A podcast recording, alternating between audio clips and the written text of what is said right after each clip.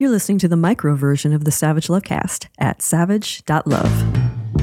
If you're stuck in a relationship quandary, or if you're looking for sexual harmony, well, there's nothing you can't ask on the Savage Lovecast. Cum is being dumped. I'm not talking about all you cum dumps out there. I'm not talking about people who enjoy taking loads, singles or multiples, anonymous or known quantities. I'm talking about Kum & Go, the gas station and convenience store chain founded in Iowa in 1958 by someone who knew not what he was doing. Kum & Go now has 400 locations in 13 states. That Kum & Go chain, recently acquired by Maverik, a different chain of gas and convenience stores. And while Maverik initially said they were going to keep the name Kum & Go, they have changed their minds. I think there was some concern about the inadvertent double entendre. A source inside Maverik told CSP Daily News, a trade publication that covers the convenience and petroleum retailing industry.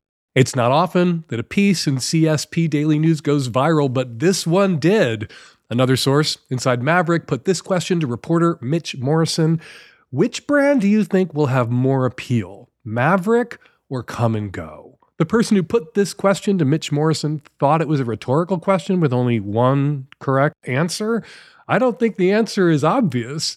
At the very least, before Maverik makes this change, they might want to check out how much revenue Kum & Go t shirts bring in annually. Like Dare t shirts, people who wear Kum & Go t shirts are doing so ironically, but people wear them. I have seen them on cum dumps in Berlin. I cannot say the same of a Maverik gas station t shirt. I'm guessing you thought I was going to open the show this week by talking about polyamory, which is having a moment. Maybe you noticed the New York Times, the New Yorker, New York Magazine, the New York Post all have run big stories about polyamorous relationships over the last couple of weeks. Hell, even the ladies on The View are arguing about polyamory right now. All this talk about polyamory, suddenly it's gotten so loud in the mainstream that some conservatives, you know, conservatives, not usually the kind of people prone to conspiratorial thinking, some conservatives are convinced it is a plot.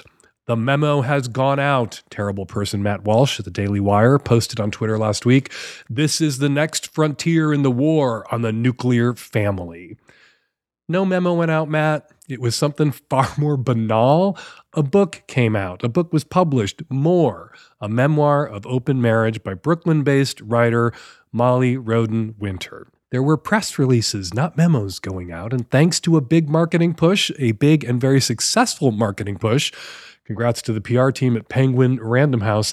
Polyamory is suddenly everywhere. Now, if I were a different sort of writer and podcaster, if I had one self promoting bone in my body, I might take a victory lap I mean, I have been credited with helping to mainstream the conversation about ethically non monogamous relationships. I've discussed the subject, polyamory and open relationships and ethical non monogamy, in my column for years, in my podcasts forever. Even talked about it once on The View. But you know what? Instead of claiming a share of the credit for polyamory's breakthrough moment into the mainstream, I'm going to do something else.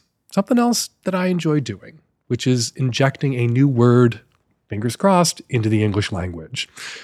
Okay, so bear with me. Backing way the hell up. Remember season two of White Lotus, which I didn't talk about enough on this show? It was so smart about sex and relationships. Cameron and Daphne, they're married, they're monogamous, officially. But Daphne knows Cameron fucks around. And so Daphne, for her own self respect, fucks around a little too. But as a couple, they want to be perceived as monogamous. They are socially monogamous and they're married and they have kids and they want the fucking around kept to a minimum, which sometimes it not being officially allowed does, keeps it to a minimum. And they love each other. So they tolerate the occasional lapse. Also, going to introduce into evidence the new Queen of Denmark, Queen Mary, married to Dilf King Frederick X.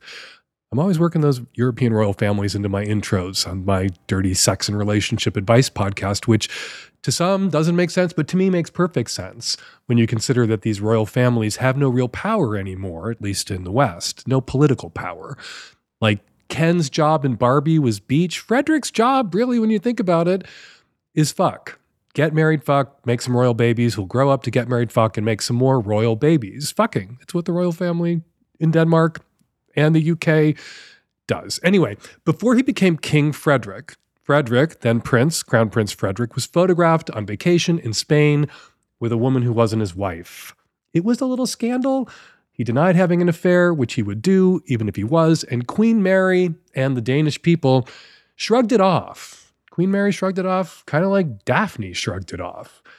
I'm sure she wasn't thrilled, and here's hoping, like Daphne, Queen Mary gets her own back every once in a while, but maybe, like Daphne, she's better than Cameron at not getting caught. Anyway, this seems to me a kind of consensual non monogamy we don't talk about, a kind of consensual ish non monogamy that doesn't have a name. People who've essentially maybe kind of embraced or internalized something I've been saying for years. If you're with somebody for years and years and years and they cheat on you once or twice over the long course of a marriage, decades together, they were good at monogamy. Not perfect. All humans are imperfect. Perfection is a terrible standard to hold people to because people are always going to fail because people are failable. So, yeah, instead of talking about polyamory during its big breakthrough moment, instead, what I'm going to do right now is roll out a new idea, a new concept, a new word that I want to beta test here on the show. A neologism. You know, I love coining new words, monogamish, pegging, santorum. And this one has the added benefit of being a portmanteau, which is a new word made from two other words. So, okay, Daphne, Queen Mary. Seems to me if someone can tolerate a little outside sexual contact, someone's willing to turn a blind eye to a lap dance or a brief affair after years of marriage, and they're able to focus on all the ways their spouse demonstrates their commitment and shows their love. And all those other ways compensate or make the cheating that might be happening tolerable. These people aren't fools or dupes. They're not to be pitied. They know what they signed up for and long ago made peace with what they got. They're willing to put up with it, a certain amount of it, reconciled to it, willing to tolerate it. They are, in a word, polytolerous. Polyamorous, from the Greek word for many, poly, the Latin word for love, amor. Tolerate, tolerable, tolerant, all share the same Latin root word, tolerare, which I'm sure I'm mispronouncing, which means to bear with.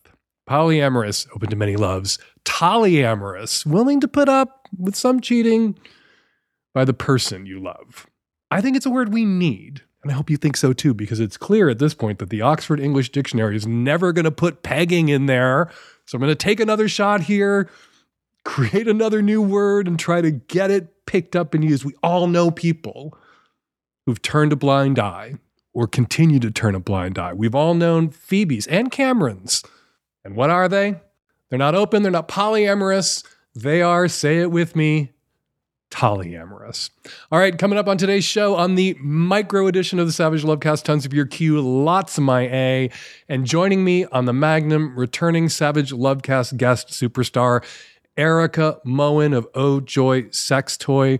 She joins me to talk about penis shaped sex toys that aren't made of toxic chemicals. Also, for Magnum subs this week, we're dropping a new Sex and Politics with culture writer, UnHerd columnist, and co host of the Feminine Chaos podcast, Kat Rosenfield, who joined me to talk about her recent piece in Reason Magazine about trad wives. That's on Sex and Politics. It'll be popping up in your feeds on Thursday. And Magnum subs, mark your calendars. Valentine's Day, we're going to have a Savage Love live Savage Love Lives are Zoom Hangouts exclusively for Magnum subs. It's going to happen on Valentine's Day at noon. So if you have a question you need answered on Valentine's Day during your lunch break, if you're on the West Coast, or at tea time, if you're on the East Coast, join us for Savage Love Live. The invite will pop up in your email inboxes on Valentine's Day in the morning. If you'd like to join us for Savage Love Live, become a Magnum sub now at Savage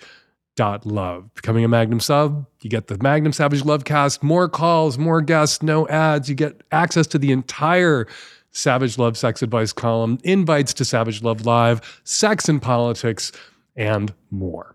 All right, with those announcements out of the way and polytolerous injected into the conversation, let's get to your questions on this week's show. This episode is brought to you by the Meridian Trimmer, the very best tool for trimming your body hair. Go to meridiangrooming.com and use the code SAVAGE for an exclusive 15% off. This episode of the Lovecast is brought to you by the good folks at Squarespace. They make it easy to build a beautiful website, blog, or online store. Head on over to squarespace.com/savage for a free trial, and when you're ready to launch, use the offer code SAVAGE to save 10% off your first purchase of a website or domain. This episode of the Savage Lovecast is brought to you by Foria. Foria crafts 100% all natural sexual wellness products so you can experience deeper intimacy and transcendent moments of sexual pleasure solo or with your partner or partners. Get 20% off your first order by visiting foriawellness.com slash savage. Hi, Dan. Early 30s, mostly straight woman living in the West who has recently had three dates with a guy I met on a dating app. We have several common interests and our conversation has flowed extremely well. On each date we have had, things continued so effortlessly that we were the last people at the restaurant or bar other than the wait staff. However, I noticed during the first two dates that it was almost as though this man was trying to stay at least a foot away from me at all times. No touch on the arm, no hug, and certainly no, no kissing.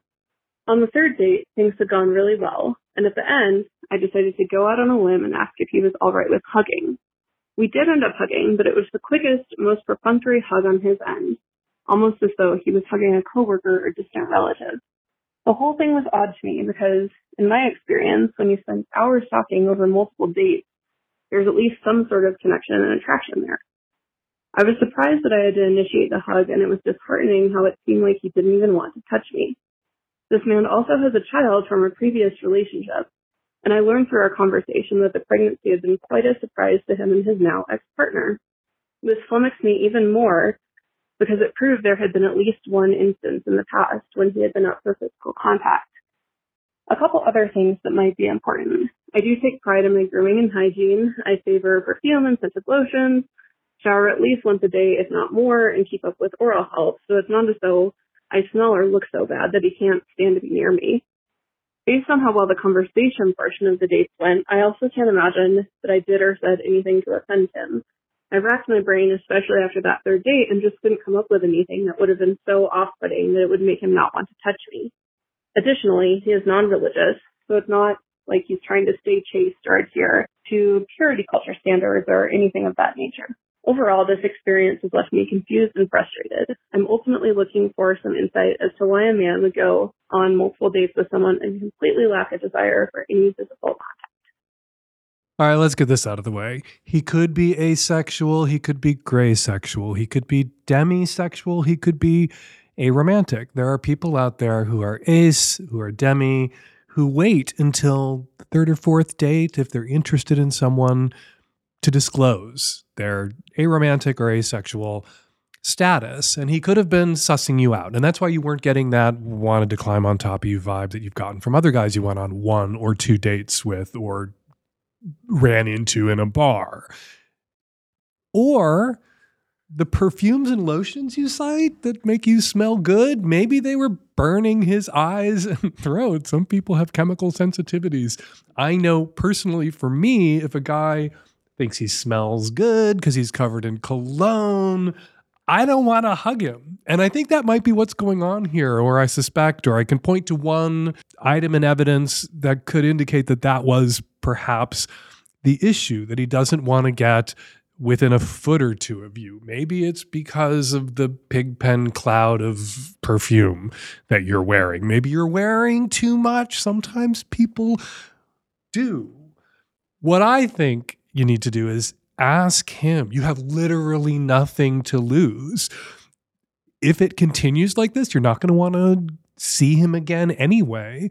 So, on that fourth date, if you go ahead and schedule that fourth date, if he's still doing this, stay two, three feet away from you at all times and isn't initiating any physical contact, just toss that on the table. Say, this is weird. This is unlike any other fourth date I've ever been on. Most guys are at least wanting a kiss, if not a whole lot more, but not you. What's up? Why is it different? And you might get an answer that you don't want to hear. You might get an answer that you don't like, just like you just got an answer you probably didn't want to hear and didn't like from me. But what do you have to risk? What do you have to lose? Nothing. There's no relationship here. What you have right now is a mystery. What was up with him? And you're frustrated because you don't know what was up with him. The only person who has an answer to that what was up with him question is him. And you can ask him, you might not get a straight answer, but it's your only option, your only chance of getting the answer. Or maybe, you know, if he lies or wheedles or hems and haws, an answer, but he's the only one who's got an answer. And if I were you, it would be worth one more date to find out. It would be worth one more date with somebody that I enjoyed spending time with, that I had a, a rapport with, that I wanted to see again, just to go on that date and wait until the dessert course and then be like, dude, what's up? Dude, what is up? Why are we here? What are you doing? Hi, Dan.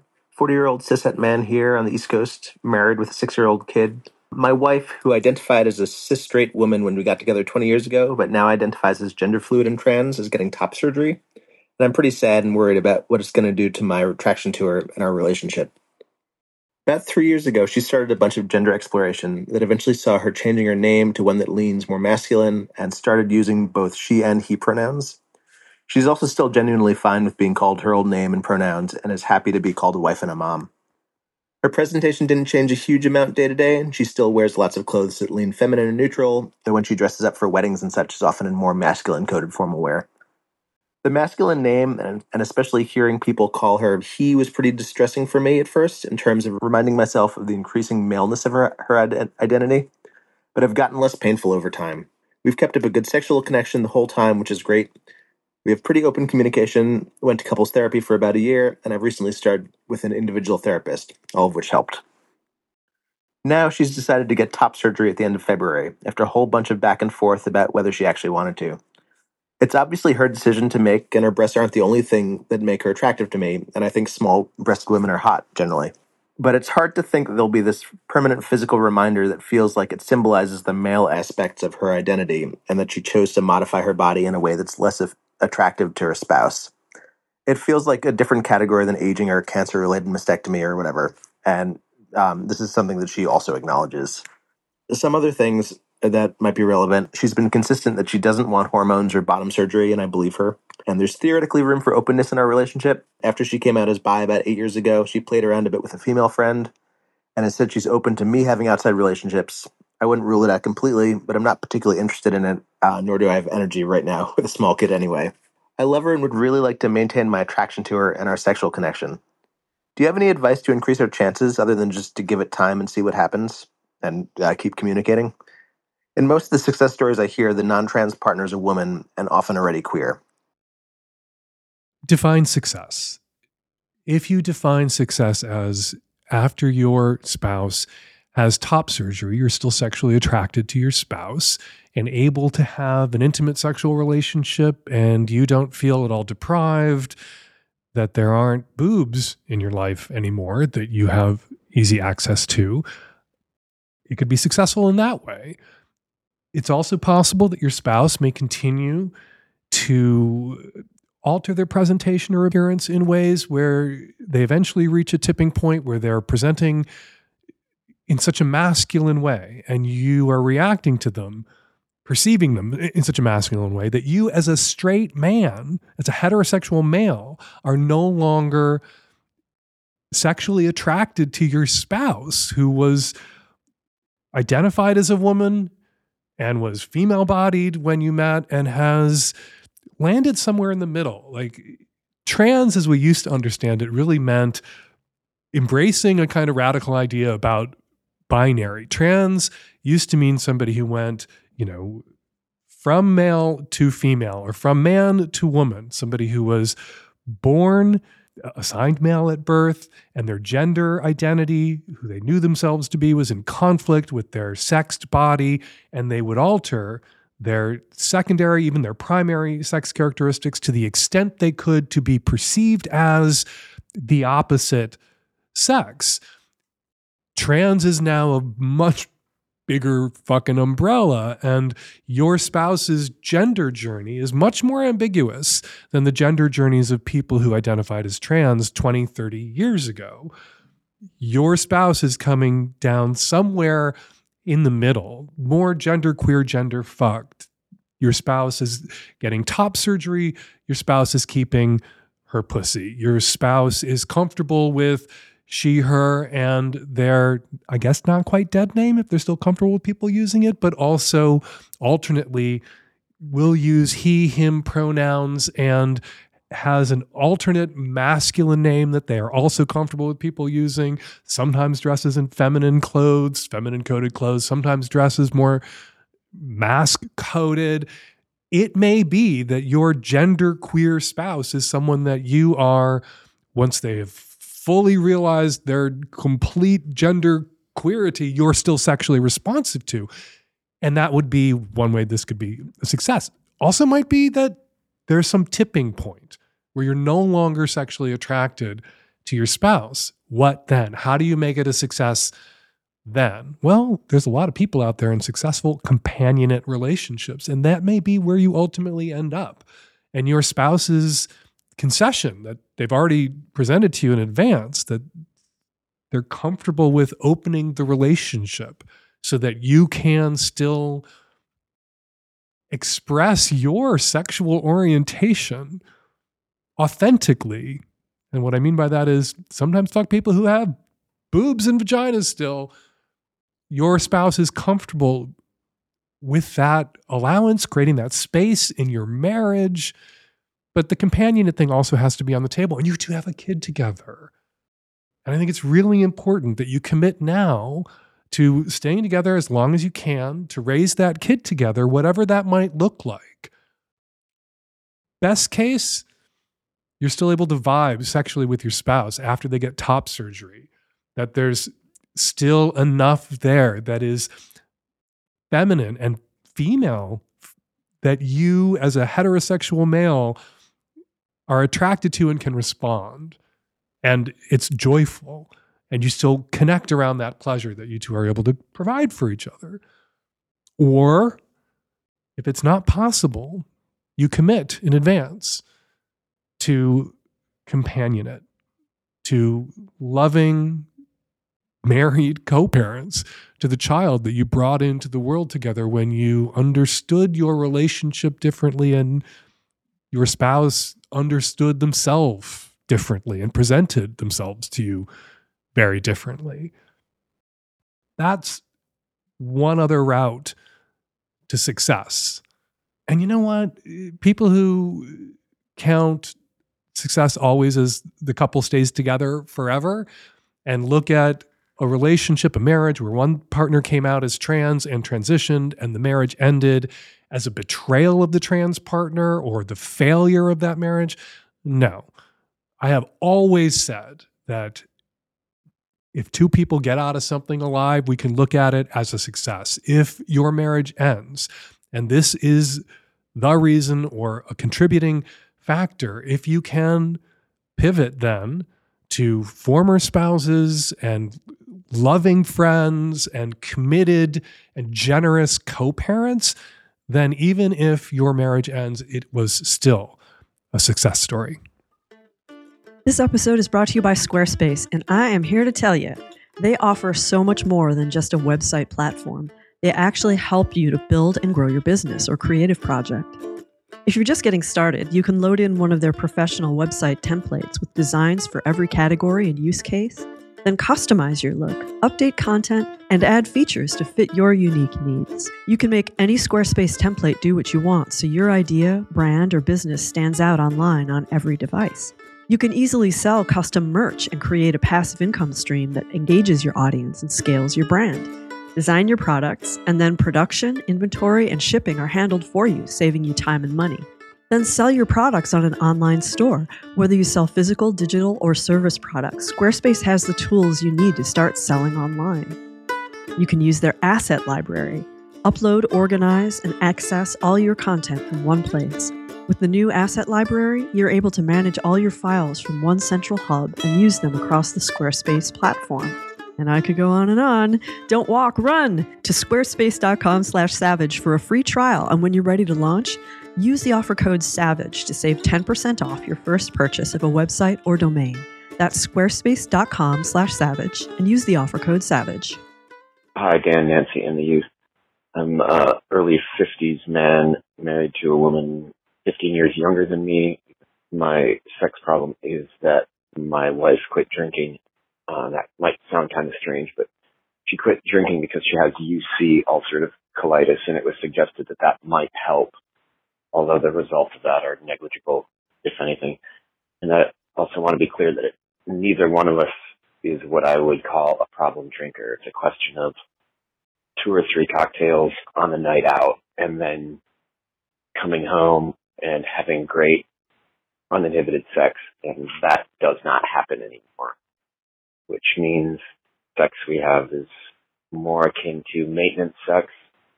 The things that we do, the menu of the sexual menu is completely changed. There's no oral, no butt stuff. All of those were things that we would do on a weekend after a few cocktails. She does puff weed, but that doesn't really have the same effect at all. And the reason it's kind of in the forefront of my mind right now is we're trying to plan a vacation. and we have two kids, so we would all be going. Uh, they're preteen.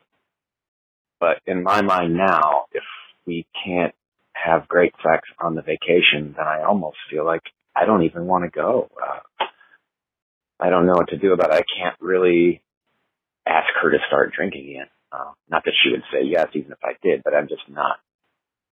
That's, I don't think that would be right on my part.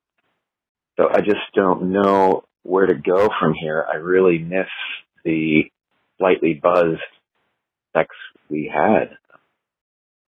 Well, like I said, there's no more exuberant oral like there used to be or anything else. It's just the straightforward maintenance. And I'm not really sure where to go from here. Um, she has said before that she's not quitting drinking forever, but it's been since summertime. I also work in the hospitality industry, so I'm going out sometimes after work to drink with the people I work with, which she doesn't like, but then she doesn't do it anymore. Uh, you know, that's like once a week. It's not like I do it all the time, but in the absence of doing it with her, want to do it with someone because I like it. What should I do? There are two possible interpretations here. Uh, your wife had to get drunk to fuck you, or getting drunk lowered certain inhibitions your wife, who wants to fuck you, has. I think it's likely the latter. And so the productive conversation that I think you should have is about inhibitions and whether there are other ways for you two to get to that place where you sometimes got with the aid of alcohol, as many people do, where you were having crazy fun, hopefully uh, mutual, reciprocated oral, and doing some butt stuff, which can also be reciprocated. You miss it. I think you're allowed to say to your wife, I miss the blowjobs if the blowjobs stopped in my relationship, I would say, Hey, I miss the blowjobs. Can we talk about that? It may be that your wife misses the blowjobs too, but there is something about uh, sucking a dick or you going down on her that unless she has had a little bit of liquid courage, unless she's taken the edge off her inhibitions, which may have been pounded into her by her religious upbringing or the culture, it's not as pleasurable for her. She can't relax and enjoy. All right. Without alcohol, what can you two do? How can you psych yourselves up? Is there any other thing, maybe a little bit more pot, something else, maybe just conversation, maybe a weekend away with some weekend away from the kids with some MDMA under a doctor's care and doctor's orders and prescribed to help address your burgeoning relationship issues. Is there some other approach? Or is this about after your wife gets the all clear from her doctor, now that she's eliminated daily or weekly drinking, to have a couple of drinks every once in a great while, and that won't exacerbate or make worse the medical condition that prompted her to stop drinking in the first place, and you two can have one of these nights that you miss it is a little childish and petulant for you to say, if we can't have crazy vacation sex, I don't want to go on vacation at all. There's a lot of reasons married people, long term married people with children go on vacations, and it's not just her sloppy head.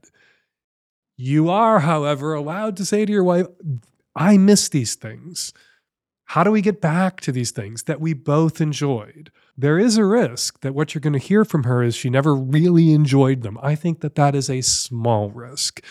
Much likelier, much more often the case when people drink and then do crazy sex stuff that they wanted to do that crazy sex stuff, but they needed the drink to give themselves the permission to do that crazy sex stuff. How do you get to a place where your wife can do that for herself and for you without the alcohol? That requires a conversation, a conversation which you are not being petulant or threatening to cancel a family vacation with your fucking kids if you don't get exactly the kind of oral sex that you want.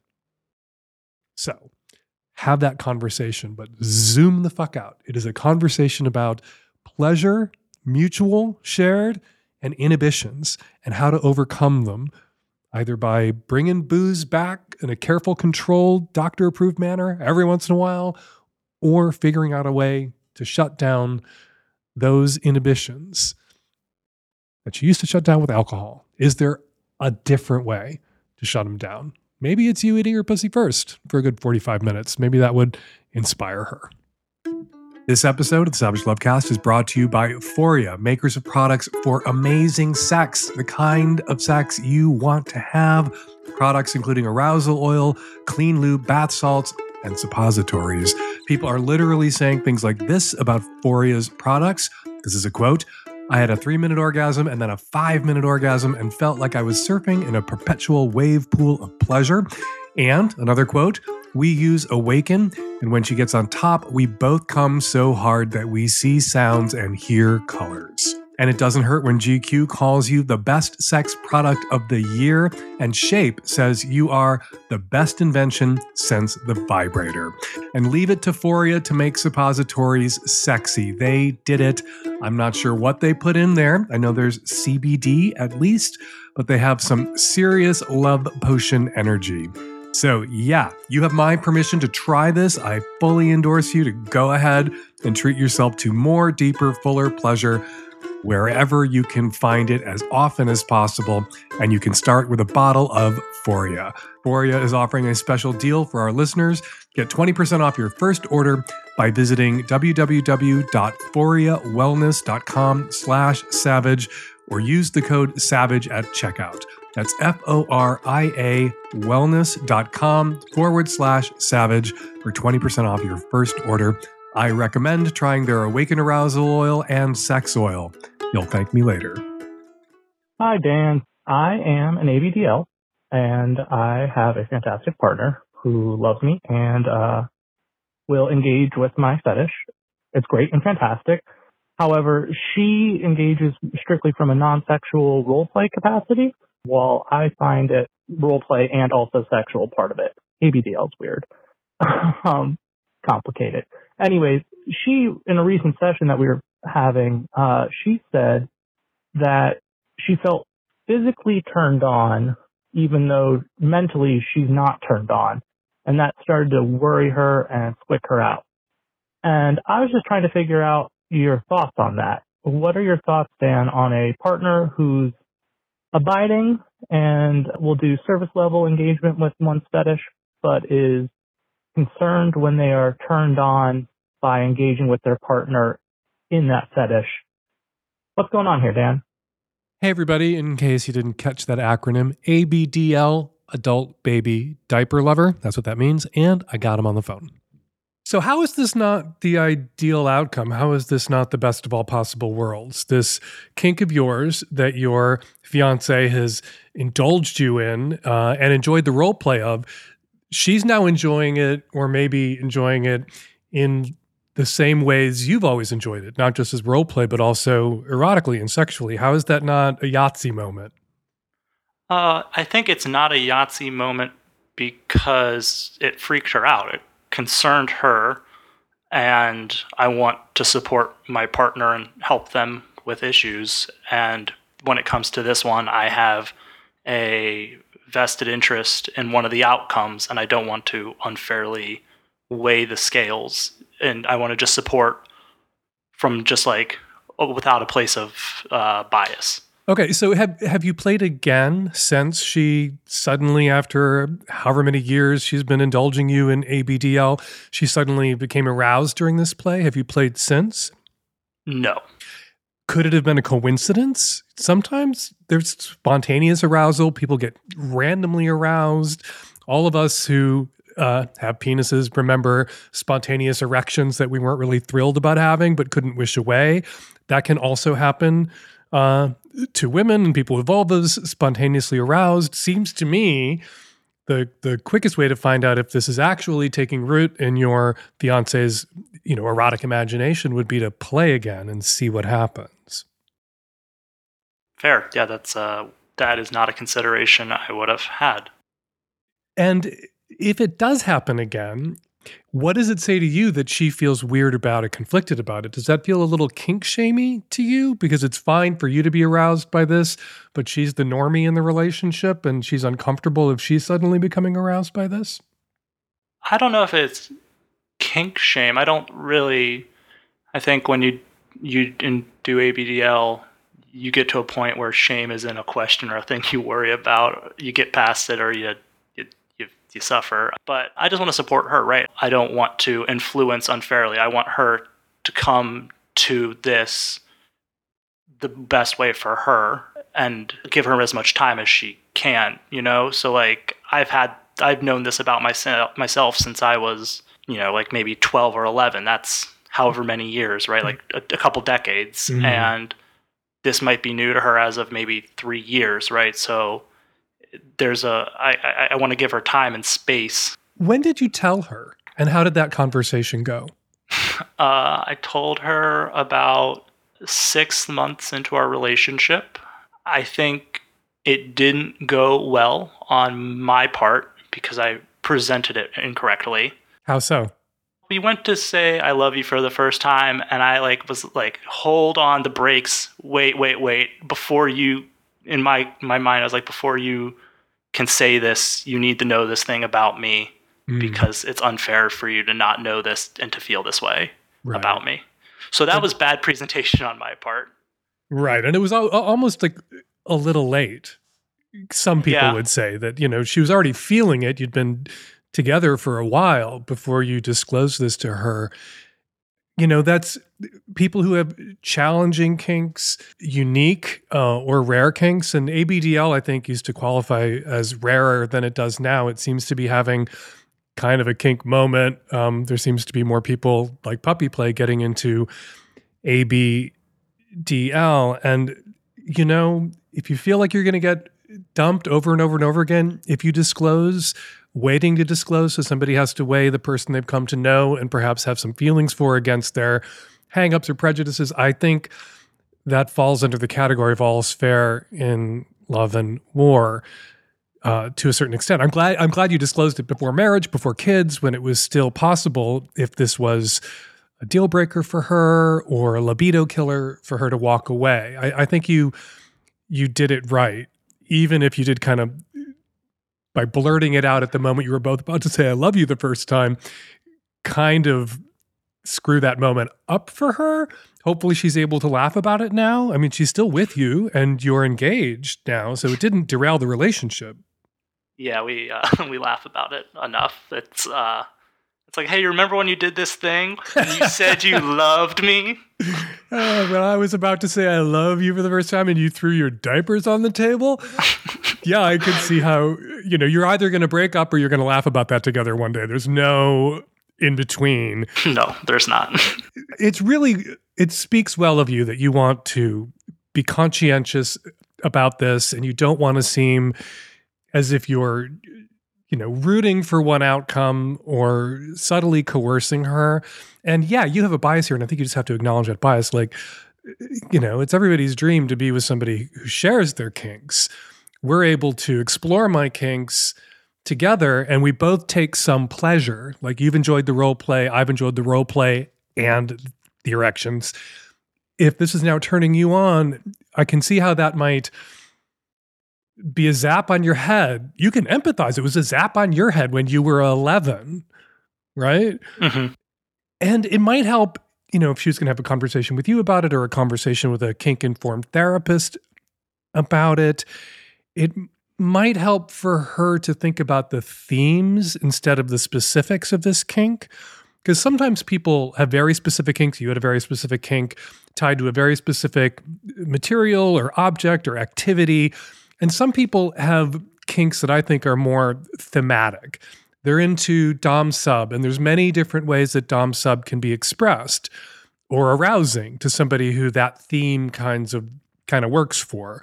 Uh, and, and, you know, and other broad themes, ravishment. um, but I think they all come back to Dom sub on some level when you start trying to break them down. And it may help if your fiance can compartmentalize this a little bit. Like, was it the diapers, or is there a theme here that there's other ways to explore together so I can get enjoyment from like the symbolism or the the, the, the meaning of this thematic thread that runs through the diapers and then suddenly running through my pussy. If we can explore that in other ways too, maybe that she'll feel less shame or, or, or conflict or less conflicted about it. Yeah. But my, you know, I go back to my original hunch that this could have just been a coincidence that she's overthinking it and over and there's a little bit of overdetermination going on here where you're attaching she's attaching meaning and significance and importance to this moment of arousal that may never come again. But if you never uh, Yeah. you know, play again, you'll never know it's not going to come again, and it'll become very fraught. So, you know, if I was talking to your fiance, I would tell her to just go for it again. And if she becomes aroused again, okay, well then maybe what does that arousal mean? What other ways can you explore? You know, what are her emerging kinks? It's often true, I- and, and your case may be a perfect example. Guys, boys, they know what their kinks are at 12, 13, 14 often they're thrown into extremely high relief. Women, there's something about female sexuality, male sexuality kind of functions very differently. A lot of women don't come into their kinks, don't even unearth or uncover or realize them until later in life, until they're in their, you know, 30s, 40s, sometimes 50s.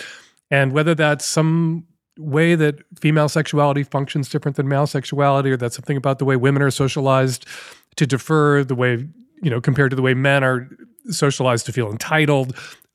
Who knows? Can't tease that apart right now, right here. But it is broadly and generally true. So it could just be that she's coming into her own sexually and her kinks are gonna are gonna roll out of her. And it may be just because this is the only kink you're exploring, this is the kink it's attaching to right now. And there may be more of her that you two need to make some space for in your relationship to explore so that she can find what's hers. And there may be some part of what's hers that your thing clicks with. And that has to be okay.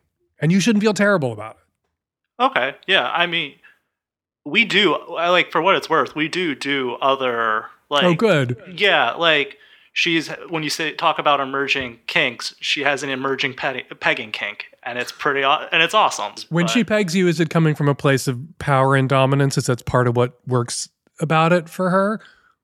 um Because there's no nerve endings in that dildo that she's wearing. no, no, I don't.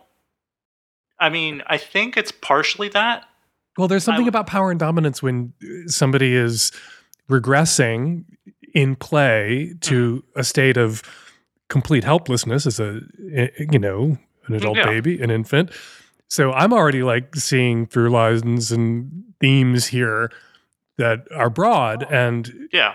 and just I think you two should not panic. You shouldn't panic about your bias. She shouldn't panic about what this means, but you should keep playing and and play again. And Yeah. I'm almost rooting for her to still be turned on by it. It just for her to like put it into a, a larger context. You know, if it makes her feel better about it, it's not the diapers, it's not the ABDL, that's not my kink. I'm GGG, that's a place I go for my partner. But in ABDL, there are themes of dominance and submission and helplessness and control.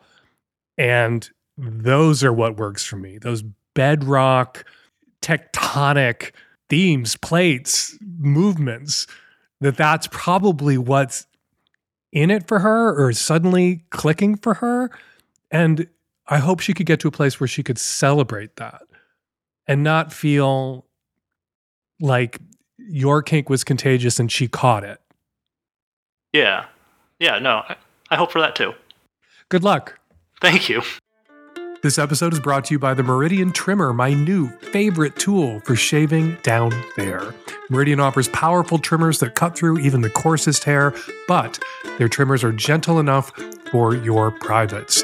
You'll enjoy a comfortable shave below the belt with no nicks, cuts, or ingrowns. Meridian trimmers are for men, they're for women, they're for non binary folks, and they're for any style, whether you prefer completely bare, neatly trimmed scruff, or a well rounded bush. This high quality waterproof trimmer is fitted with a 6,000 RPM motor, safe ceramic blades, and an anti nick shaving guard. And Meridian has so many happy customers, over 1,000 five star reviews online. With the Meridian trimmer, you can get your body hair looking just how you like it and feel good and sexy with your fuzz. Get a Meridian trimmer today for the ultimate trimming experience without the pain, discomfort, or awkwardness. Order now and take control of your grooming routine on your own terms. Listeners of the Savage Lovecast get an extra 15% off your order using the coupon code SAVAGE. Go to M E R I D I A N grooming.com and use the code SAVAGE for an exclusive 15% off. You deserve a better and safer below the belt trimming experience, and with Meridian Trimmer, you can get one today. Hi, Dan. Do swingers actually use pineapples as a symbol that they're in the lifestyle, or is that just something that people on TikTok made up?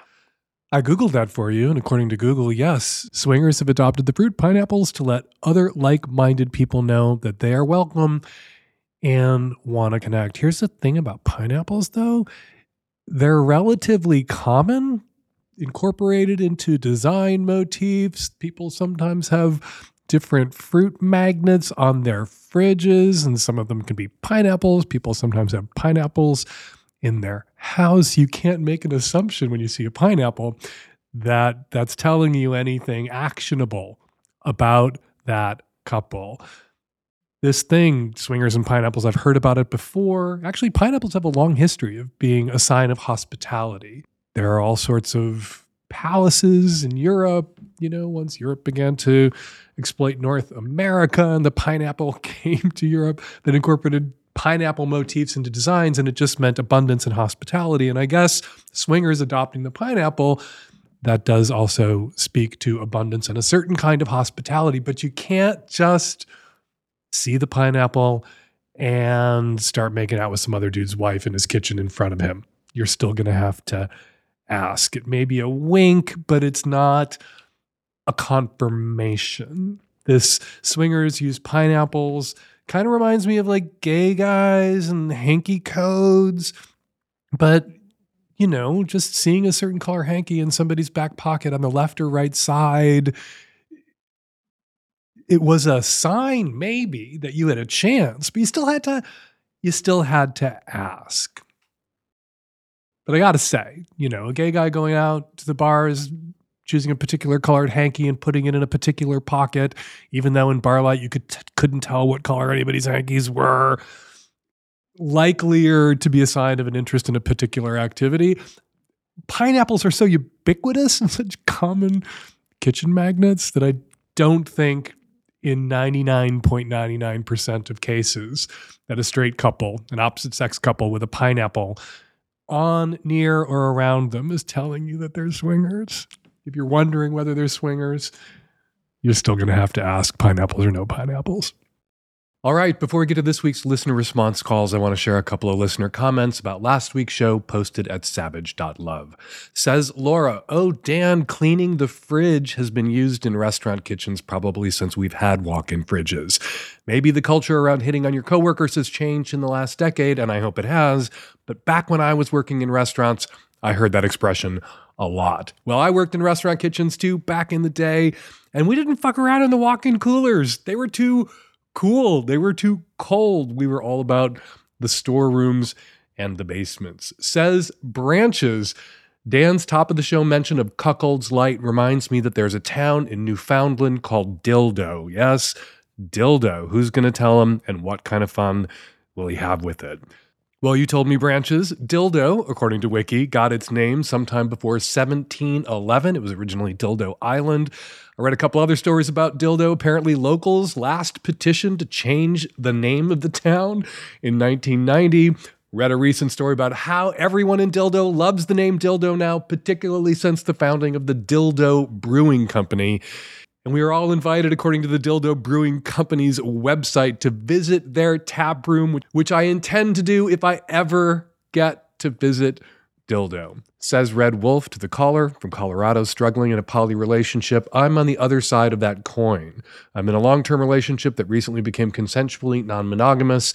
I was envisioning an open relationship, but my partner fell in love with someone and I found myself unwittingly poly. Dan's advice was great. There was a lot that I needed to hear.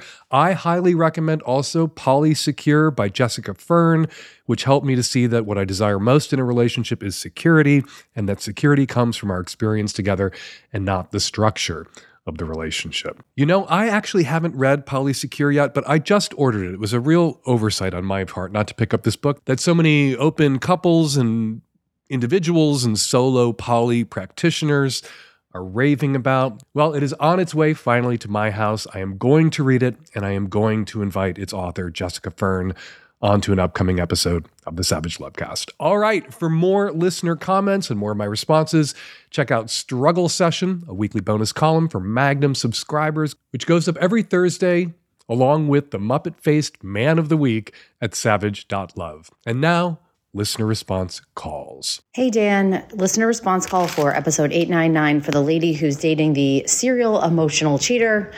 I think the one piece you missed there is why was this guy insisting on monogamy with all these ladies so soon, taking them away so early?